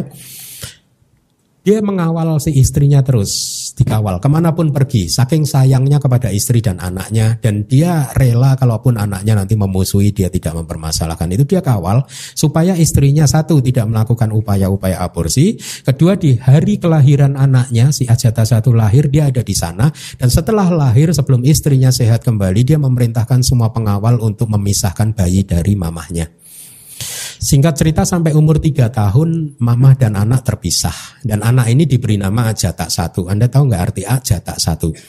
Ya, Ajatak satu satu itu musuh, Ajatak itu tidak lahir atau sebelum lahir. Jadi sudah menjadi musuh bahkan sebelum kelahirannya. Itu artinya. Hmm, aja tak satu. Ya. Nah, setelah umur tiga tahun ditemukanlah dengan mamahnya dan mamahnya lupa dengan tekadnya tadi senang melihat bayinya, ya akhirnya dibesarkan anak tersebut, ya. Nah, singkat cerita pada saat si Ajata satu ini umur 16 tahun ya. Sangat menarik. Kitab-kitab komentar selalu memakai is, uh, standar umur 16 untuk mengukur mungkin kedewasaan tingkat uh, perkembangan kehidupan seseorang ya. Bukan 17 atau 18 selalu 16 tahun gitu. Pada saat umur 16 tahun uh, dia merengek-rengek ingin jadi raja. Dan Raja Bimbisara karena saking sayangnya uh, kepada anak tersebut diberikanlah e, tahta kerajaan kepada Ajata satu. Tapi sebelum dia merengek-rengek ini ada satu cerita setting waktunya bergeser, setting tempatnya bergeser. Di tempat yang lain Dewa Data itu kan ingin menggantikan Buddha. Ya. Nafsu dia untuk mendapat tahta sebagai pemimpin agama Buddha katakanlah begitu ingin menggantikan Buddha itu sangat besar sehingga dia melakukan berbagai cara untuk bisa menggantikan Buddha tetapi kan gagal. Nah kemudian dia berpikir siapa yang bisa menjadi supporter saya untuk merealisasi cita-cita saya dan dia melihat Ajata satu nih satu anaknya ganteng dan dia ini adalah pewaris tahta kerajaan uh, mempunyai kekuatan yang cukup hebat jadi dia mempunyai potensi untuk menjadi pendukung kuat saya. Jadi singkat cerita akhirnya dia men mencoba menggoda jatah satu dengan mengeluarkan kesaktian-kesaktiannya sehingga jatah satu itu tunduk sama Dewa Data. Dia menjadi supporternya Dewa Data ya bahkan membangunkan wihara buat Dewa Data, berdana dan lain sebagainya dan di dalam kitab komentar dijelaskan setiap kali Dewa Data itu mengumpulkan derma makanan dia yang membawakan makanannya berkeliling membawakan makanannya. Saking hormatnya kepada Dewa Data. Kenapa? Karena dia menurut pandangan Pangeran Ajata satu, Dewa Data adalah orang yang tercerahkan. Kenapa bisa terjadi demikian? Karena ini pinternya Dewa Data. Dia mempertontonkan kesaktiannya di depan Ajata satu. Karena Ajata satu belum paham Dharma, maka dia percaya. Nah ini pentingnya belajar Dhamma. ya Karena dia belum ikut pariyati sasana. Jadi dia salah, dianggapnya Dewa Data sakti berarti dia orang tercerahkan. Levelnya setingkat Buddha, padahal enggak. Kesaktian tidak ada hubungannya dengan kesucian. Contohnya Dewa Data ini, sakti tapi enggak suci. Nah singkat cerita, Ajata satu sudah tunduk, ditundukkan oleh Dewa Data. Kemudian uh, Dewa Data mulai manas-manasin Ajata satu untuk meminta tahta kerajaan. Di, awalnya Ajata satu mengatakan nanti toh juga jatuh ke saya. Jangan tunggu nanti sekarang raja bisa berubah pikiran. Kira-kira dipanas-panasin terus. Singkat cerita akhirnya merengek kepada ayahnya dan ayahnya memberikannya tahta tersebut. Sudah jadi raja ini. Tapi dasar Dewa Data itu pikirannya kotor, jahat. Begitu Raja Ajata satu datang kepada Dewa Data, dia mengatakan, itu triknya ayah kamu. Sebentar lagi juga direbut kembali sama ayah kamu. Terus Dewa, eh, si Ajata satu tanya, lalu saya harus bagaimana? Bunuh ayah kamu atas perintah dari Dewa Data, akhirnya Ajata satu berusaha untuk membunuh. Ya, uh, berkali-kali tidak berhasil. Kemudian Dewa Data menganjurkan kepada Ajata satu begini saja, kamu penjarakan ayah kamu dan jangan diberi makanan sama sekali, ntar kan mati sendiri. Ya. Nah, apa yang terjadi setelah Raja Bimbisara ini di penjara, tidak diperbolehkan siapa pun masuk untuk menjaga supaya tidak ada makanan masuk, tetapi istrinya si permaisuri tadi itu karena sayang sekali dengan suaminya, dia mencoba menjenguk Bimbisara dengan menyembunyikan makanan dengan berbagai cara. Singkat cerita begitu sampai beberapa hari berhasil terus. Setelah hari ketujuh, hari ke delapan kan tanya, Harusnya kan orang kalau nggak makan tujuh hari meninggal. Hari ke-8 ditanya, bagaimana keadaan raja? Masih hidup? Loh kok bisa? Nah, akhirnya ketahuan kalau mamahnya ngirim makanan gitu. Nah singkat cerita Dewa Data akhirnya me, apa, menyampaikan hal cara lagi satu cara lain untuk membunuh.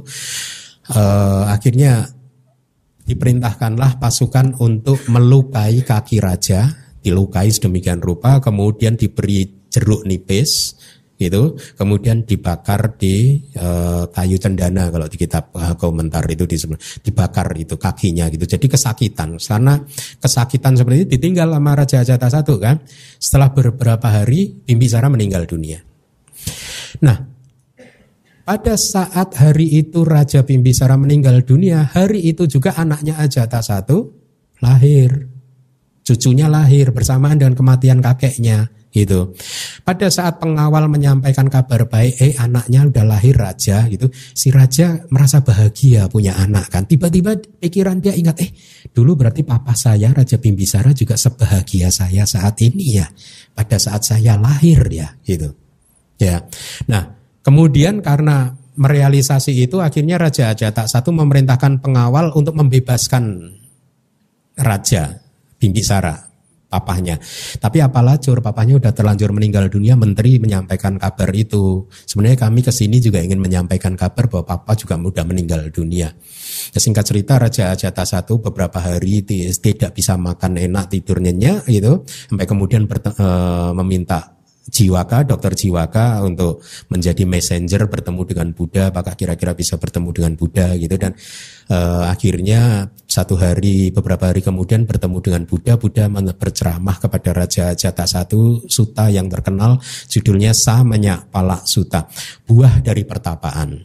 Ya, nah selesai pembabaran suta tadi Samanya Palak Suta, Raja Ajata satu sudah bisa terbebas dari rasa bersalahnya, sudah karena berhari-hari tadinya nggak bisa tidur kan, secara psikologis bebannya sudah hilang, dia pulang.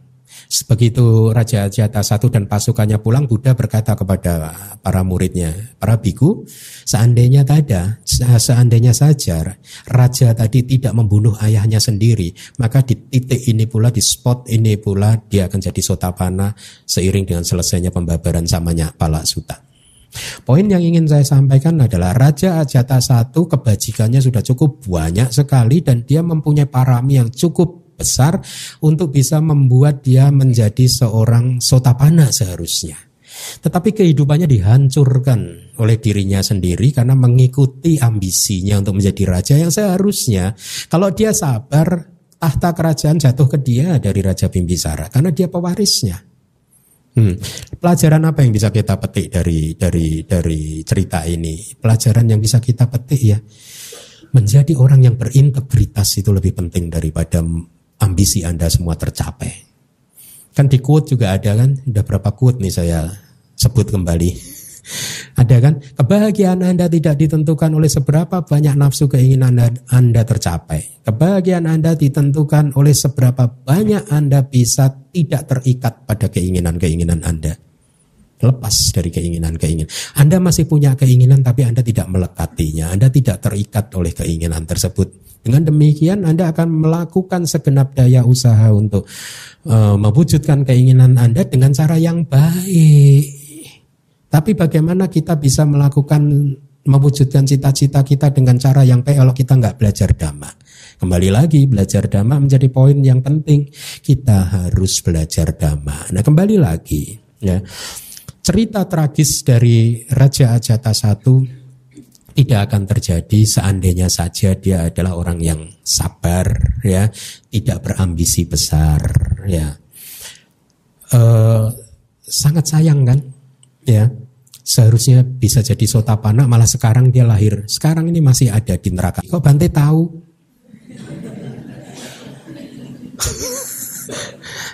Ya saya hanya baca kitab suci sih. Saya belum pernah berkunjung juga. Dia masih di sana sekarang. Harusnya jadi sotapana.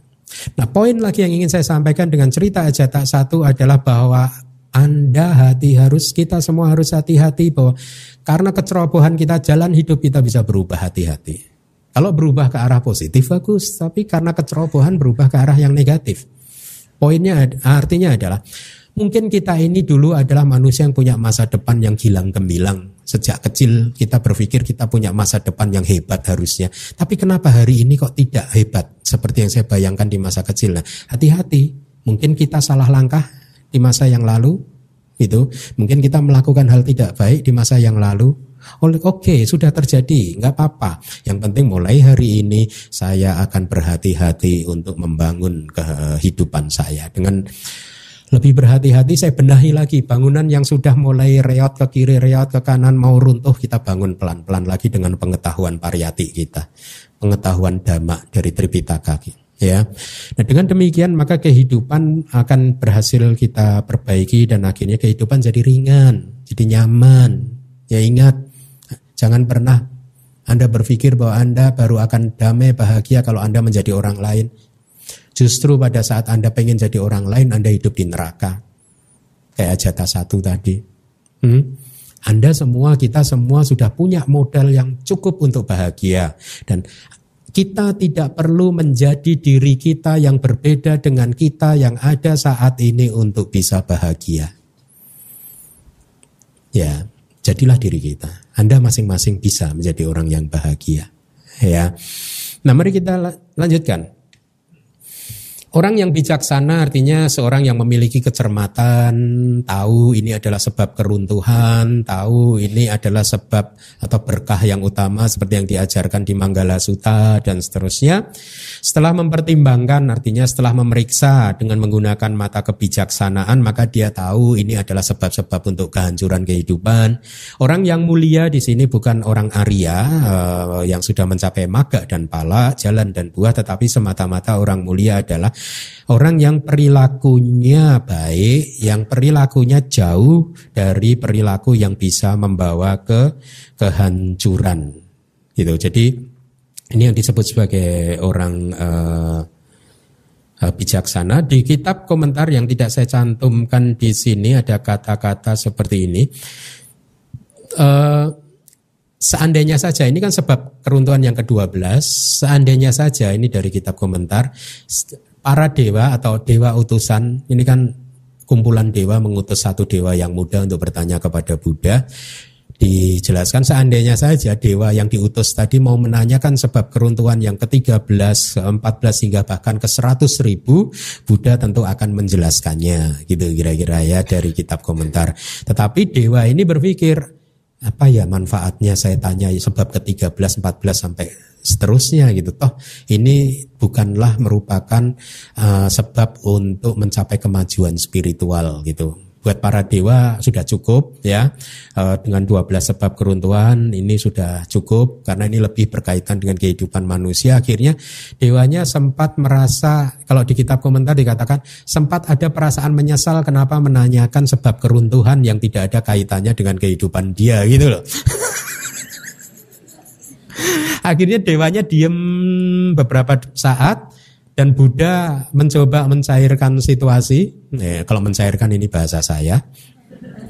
Buddha memahami itu situasi yang awkward gitu, kemudian Buddha menge, ke, melanjutkan uh, kata-katanya di ini bahwa apa? Uh, dia melanjutkan ininya bahwa yang memiliki penglihatan artinya dia melanjutkan setelah seseorang yang bijaksana mempertimbangkan kehancuran-kehancuran ini dengan seseksama orang mulia yang memiliki penglihatan melanjutkan ke tempat yang aman jadi untuk memecah situasi yang diam tadi Buddha melanjutkan dengan kalimat ini Orang yang memiliki penglihatan adalah seseorang yang memiliki penglihatan dan kebijaksanaan untuk menghindari sebab-sebab keruntuhan. Hindarilah sebab-sebab keruntuhan.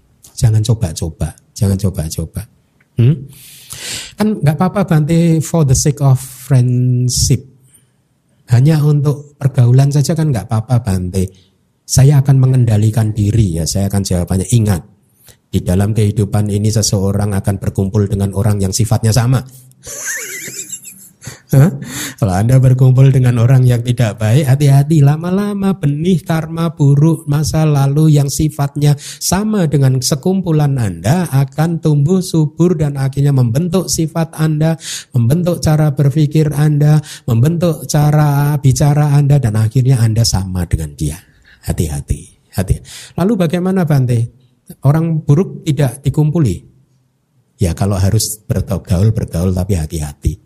Jangan sampai karena kadang kilesa ini kan pintar sekali kita tidak tahu bahwa kita sudah berubah menjadi tidak baik. Iya. Oleh karena itu lebih baik preventif ya, lebih baik berhati-hati ya. Nah, Selanjutnya, tadi ada kata-kata melanjutkan ke tempat yang aman artinya dia akan eh, pergi menuju menempel bergaul atau dengan kata lain terlahir di alam dewa yang aman, tentram, utama tanpa kesusahan. Jadi di akhir pembabaran suta ini dikatakan di kitab komentar Dewa dalam jumlah yang tidak terhingga banyak sekali yang mendengarkan sebab-sebab untuk keruntuhan. Setelah suta ini selesai akhirnya mereka semua berjuang. Nah ini menarik. Mereka berjuang bermeditasi vipassana itu karena apa? Uh, ada bahasa palingnya upana sangwega bahasa palingnya. Upana sangwega itu artinya apa? Hatinya sudah tergugah, muncullah ketergugahan hati. Ada kemunculan dari ketergugahan hati. Hatinya tergugah, bangun. Oh iya ya, ada tugas yang penting di dalam kehidupan ini yaitu apa? Menghancurkan kilesa. Nah, di dalam teks dikatakan para dewa akhirnya karena tergugah tadi sang weganya muncul, berjuang, berwipasana dan akhirnya mencapai buah sotapati, buah sakadagami, buah anagami. Maksudnya ada dewa yang hanya mencapai buah sotapati artinya menjadi sotapana, ada yang dewa yang mencapai buah sakadagami menjadi sakadagami atau menjadi sebagian yang lain menjadi anagami gitu. Nah, uh, sair penu, uh, penjelasan penutupnya di Mahasamaya Sutta, Manggala dan Sutta Manggala Sutta, sama cita Rahulo Wada Sutta Dhamma Caka Suta dan para bawa Suta, ya, para dewa yang berkumpul di sana tidak terhitung jumlahnya di Suta-Suta ini. Tidak terhingga dan pemahaman Dhamma yang terjadi di atas dasar pembabaran Suta tadi tidak terhingga jumlahnya artinya mereka yang sudah mencapai maga dan pala tidak terhingga eh, jumlahnya. Dengan demikian maka para bawa Suta yang keenam selesai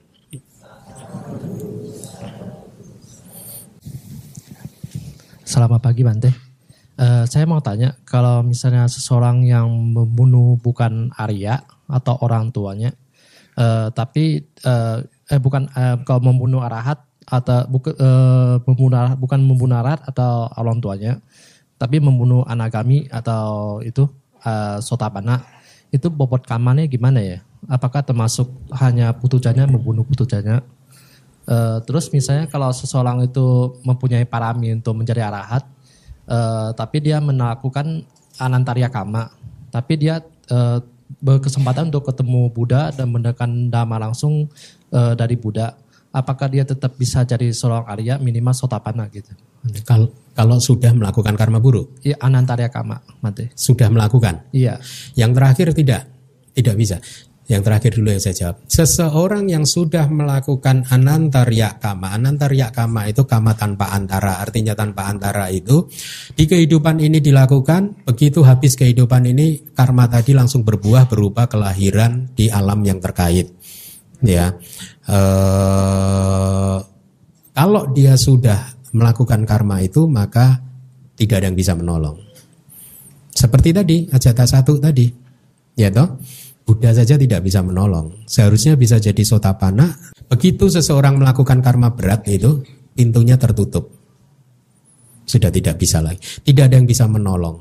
Bahkan seandainya saja Raja Ajata satu harus berdana membangun wihara di seluruh penjuru dunia. Kalau di kitab komentar kira-kira begitu ya. Membangun ini dengan emas semua. Nggak akan, nggak bisa. Tetap karma itu tetap berbuah. Tidak dihalang, tidak bisa dihalangi lagi. Yang pertama tadi um, yang kalau misalnya dia membunuh di bawah arahat teleponnya ar, tapi Arya juga. Oh, kalau membunuh begini, Anda belum belajar di Abhidhamma. Karma itu bobotnya salah satunya juga ditentukan oleh objeknya. Ya. Kalau objeknya itu kalau di Abhidhamma nanti akan ada pelajaran begini. Membunuh semut sama membunuh gajah. Intensitas karma buruknya lebih kental yang mana? Gajah karena tubuhnya lebih besar gitu. Tapi bukan karena tubuhnya lebih besar, sebenarnya penjelasannya begini.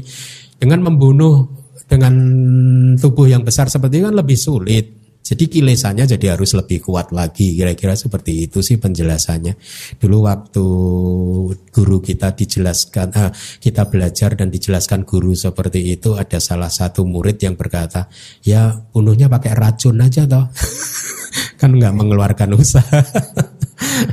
nah, tapi ada lagi begini yang di, uh, sesuai dengan kekuatan moral dari seseorang yang yang menjadi objek perbuatan buruk itu. Jadi tidak bisa disamakan. Tidak bisa disamakan. Bobotnya akan lebih berat. Sama-sama berat. Membunuh juga itu semua berat kan ya. Tapi membunuh Arya pasti bobotnya lebih berat daripada membunuh Udujana. Jadi sesuai dengan kualitas dari objeknya. Contoh yang sepele yang sering saya gunakan dulu di kelas karma. Kalau Anda ada seseorang memaki-maki pengemis dengan kata-kata gitu, kata-kata kasar. Terus tiba-tiba orang tersebut ketemu Pak Jokowi, kata-kata tadi dipakai lagi. Nah untung Pak Jokowi orangnya baik ya, jadi mungkin dimaafkan. Atau ketemu dengan pejabat nilai yang pemarah juga, kira-kira efeknya sama nggak? Hmm? Padahal kata-katanya sama tuh. Hah? Efeknya beda nggak John? Beda, beda. Nah, kira-kira gitu. Jadi Anda menyakiti Putu Jana dan menyakiti Arya efeknya berbeda. Ya. Makasih Bante. Ya. Uh, nama budaya Bante. Saya mau tanya mengenai Ajata satu. Tadi Bante mengatakan Tentang parami apa? dan timbunan kebajikan. Tentang apa? Ajata satu Bante. Oh, Uh, apa Bante mengatakan tadi Ajata satu sebelumnya itu dia memang punya timbunan karma baik dan parami yang cukup besar ya. Uh, tapi mengapa begitu di dalam kandungan dia sudah sepertinya ada uh, niatan untuk melakukan hal yang buruk terhadap ayahnya. Kedua uh, apa? Sehingga ketika dia lahir tidak ada semacam uh, kondisi keadaan yang bisa membuat dia menghindari untuk melakukan karma buruk berat. Lalu uh, apa Raja Sudodana sendiri kan sudah mencapai tingkat sotapana ya. Uh, kenapa kondisinya dia tidak bisa dengan kesaktiannya menghindari untuk supaya Ajata satu bisa terhindar melakukan karma buruk berat tersebut. Jadi menghindari kondisi-kondisi yang membuat semuanya menjadi sulit gitu loh. Ya, saya rasa itu aja ya. Jadi tadi pertanyaan pertama, Ajata satu kan punya timbunan kebajikan cukup besar. Kenapa tetap saja melakukan seperti itu? Di kitab komentar dijelaskan begini. Ini yang mungkin belum terekspos ya. Uh, satu ini beberapa kali di kehidupan masa lampaunya melakukan pembunuhan kepada manusia juga. Jadi karena kebiasaan, karma kebiasaan dari masa lalunya itu dia memang beberapa kali dia melakukan pembunuhan terhadap manusia itu. Nah, hanya itu yang saya temukan di kitab komentar sehingga tren itu muncul kembali pada saat dia lahir uh, sebagai ajata satu dan kali ini objek pembunuhannya adalah ayahnya sendiri. Apakah mereka punya hubungan karma dari masa lalu saya tidak ketemu di kitab komentar maupun kitab sub komentarnya. Ada lagi informasi seperti ini. Dewa Data memang dari dulu sama Buddha itu dari banyak kehidupan bermusuhan. Itu di, di komentar yang sama. Itulah makanya permusuhannya dengan Buddha kali ini berlanjut karena memang sudah di banyak kehidupan sebelumnya mereka itu bukan mereka Dewa Data memusuhi selalu memusuhi Buddha Buddhanya tidak pernah memusuhi Dewa Data Bodhisatta tidak pernah memusuhi uh, Dewa Data di kelahiran-kelahiran yang lampau jadi kalau ditanyakan kenapa Ajata satu walaupun sudah mempunyai timbunan kebajikan yang cukup besar tapi tidak bisa mencegah ya itulah kehidupan itu Bapak itu yang berbahaya. Makanya kalau kita biarkan kehidupan ini tanpa kendali, membiarkan kehidupan berjalan sesuai dengan opini-opini kita, kehidupan bisa masuk jurang seperti itu. Dan inilah mengapa mempunyai guru spiritual itu penting. Guru spiritual yang baik itu penting sekali. Saya merasakan di dalam kehidupan ini mempunyai seorang guru sehingga akhirnya apa? Paling tidak dia itu seperti kusir kereta dan saya kudanya diarahkan ke arah yang benar terus. Gitu. Ya, kenapa Ajata satu masih bisa melakukan kejahatan? Karena dia masih putu jana. Kalau dia udah sotapana, dia udah nggak bisa melakukan kejahatan itu. Itu resikonya sotapana. Eh sorry, putu jana. Makhluk yang belum tercerahkan. Sebanyak apa pun timbunan karma baik yang kita lakukan di masa lampau selama kita masih putu jana, segala sesuatu masih bisa terjadi. Artinya pintu untuk kelahiran di empat alam bawah masih terbuka. Ya, ya memang begitu itu kehidupan. Banyak terjadi kan di suta yang lain. Ada kan yang pernah saya sampaikan di hukum karma suami istri anak dari orang kaya raya dari kedua sisi harusnya bisa jadi arahat dan anagami akhirnya sama-sama nggak jadi. Karena apa? Semasa hidupnya dia mengelola kehidupannya dengan cara yang tidak bijaksana hura-hura pesta mabuk mungkin begitu. Jadi akhirnya setelah masa tua masa keemasannya habis dia bangkrut harta bendanya habis dan Buddha mengatakan udah nggak ada harapan lagi. Jadi sota panas saja sudah tidak bisa. Bisa seperti itu Bapak. Kalau kalau kalau apa ya kita masih putu jana segala makanya harus hati-hati. Makanya harus benar-benar disiplin untuk melatih latihan-latihan kita. Bangunlah disiplin yang baik. Hati-hati. Jangan menyederhanakan kehidupan Kehidupan itu tidak sederhana. Kalau sederhana kita udah mencapai nibana semua. Dharma itu sangat halus. Makanya saya tadi mungkin ya saya katakan sebenarnya dengan model pembelajaran seperti ini saya membacakan suta, membukakan suta dan menerjemahkan kitab komentar, saya diuntungkan. Kenapa diuntungkan? Saya terbebas dari rasa bersalah secara psikologis kalau saya beropini dan opini saya salah. Karena apa? Dengan mengajar seperti ini paling tidak saya menyampaikan kata-kata Buddha dan kata-kata para guru di kitab komentar. Bukan kata-kata saya, meskipun kadang saya selipi dengan juk-juk saya, ya maafkanlah. saya nggak bisa menghindari yang itu. harus terjadi. Tapi saya terbebas dari dari dari apa ya rasa bersalah ya. Uh, poin yang ingin saya sampaikan adalah dharma. Itu kan begitu lembut, begitu dalam gitu. Makanya kita harus paham dhamma dan harus berlatih dengan benar. Karena kalau tidak kehidupan kita serahkan pada opini-opini kita sendiri. Menurut kita baik menurut kita baik kita akan bisa menjadi seseorang yang nanti terjerumus ke jurang penderitaan ya. Jadi tidak mengherankan kalau Putu Jana mengalami kejadian seperti Ajata satu. Yang kedua tadi pertanyaan kan Raja Bimbisara bukan Sudodana ya. Raja Bimbisara kan sotapana, kenapa tidak menggunakan kesaktiannya untuk mencegah itu ya? Satu yang ingin saya klarifikasi dulu, seorang suci belum tentu sakti. Seorang sakti belum tentu suci. Ya. Tetapi seorang yang suci pasti hatinya penuh cinta kasih, pasti hatinya murah hati, pasti penuh kebijaksanaan, penuh kesabaran. Itu yang pasti. Oleh karena itu, tadi tidak sempat saya sampaikan di dalam cerita tentang Ajata satu, kalau Anda membaca penjelasan tentang bagaimana Raja Bimbi Sara itu menyayangi Ajata satu, itu sangat sangat menyentuh hati. Saya sangat sangat menyentuh. Ceritanya sangat bagus. Satu, pada saat si para menteri memberi kabar bahwa Raja Bimbisara sudah meninggal, kan Ajata satu kan feel remorse, menyesal, sedih. Kemudian mamahnya datang. Kamu tahu nggak anakku? Kira-kira berkata, Papa kamu itu sangat sayang sekali kepada kamu. Sambil berurai mata, air mata itu diceritakan. Papa kamu Raja Bimbisara itu sangat sayang kepada kamu bahkan sejak kamu masih di dalam kandungan. Seandainya tidak dicegah oleh papa kamu, kamu tidak akan bisa lahir. Ya, karena saya mencoba mengaborsi dan dialah yang melarang saya untuk mengaborsi.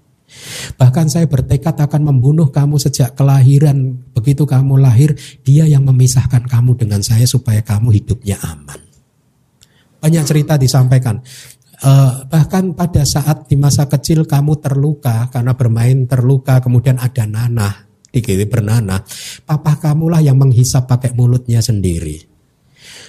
Terus ada banyak diceritakan bahwa papahnya itu sayang sama Ajata satu. Gitu. Bahkan sedemikian sayangnya tahta kerajaan kamu minta juga dia berikan. Dia ini orang yang sangat mulia gitu. Singkat cerita uh, itu cerita sangat mengharukan, sangat mengharukan karena cinta kasih seorang sotapana sedemikian mulai mulianya. Ya, jadi poinnya adalah bukan kenapa Raja Bimbisara tidak menggunakan kesaktiannya untuk mencegah, tapi poinnya adalah meskipun diperlakukan dengan buruk, Raja Bimbisara tidak marah. That's the point. Itu yang lebih penting. Ya, yang lebih penting adalah mengembangkan kualitas hati untuk bisa menerima kesulitan kehidupan ini dengan tersenyum, sabar, damai, tidak kehilangan cinta kasih, tidak kehilangan belas kasih kepada mereka yang memperlakukan kita dengan buruk itu yang lebih penting. Daripada hanya sekedar dikit-dikit menggunakan kesaktian, dikit-dikit menggunakan kesaktian. Apa manfaatnya kalau menghindari kesulitan dengan cara seperti ini? Gak ada manfaatnya. Anggap manfaatkanlah setiap kesulitan kehidupan ini sebagai media untuk mengembangkan hati kita itu yang lebih penting di dalam kehidupan ini buat kita semua, buat Anda semua. Jangan pernah mempunyai cita-cita hidup terbebas dari kesulitan. Nggak akan mungkin. Sifat dari samsara itu ada kesulitan pasti. Tapi bercita-citalah untuk bisa menerima kesulitan dengan lapang dada. Dan itulah Raja Bimbisara. Dia tidak dendam, dia tidak marah. Bahkan dikatakan di dalam kitab, pada saat dia tahu bahwa anaknya bertekad untuk membunuh waktu di penjara itu dia juga masih menyayangi dia masih memaafkan dia. Dijelaskan karena beliau adalah seorang sotapana di kitab komentar dijelaskan. Maka pada saat disiksa dengan kakinya dilukai tidak diberi makanan sama sekali dia masih tidak mendapat apa kesulitan tidak kehilangan ketenangannya. Kenapa? Meskipun tanpa makanan dia bisa tetap damai hatinya karena dia masuk ke dalam Uh, karena dia seorang sotapana, dia sudah meditasinya sudah bagus. Jadi dia oh, kata-katanya begini, beliau tetap bisa bertahan tanpa makanan, meskipun ada batasnya ya sampai tujuh hari kalau di kitab dia. Jadi uh, karena hatinya sudah bersih seperti itu, itu yang lebih penting kan daripada tadi menggunakan kesaktian. Ada rasa tidak suka, kok kamu mau bunuh saya sih? Oh, saya gunakan kesaktian, marah lagi. Nah, enggak, Bimbisara enggak begitu. Ya, begitu ya. Baik, terima kasih.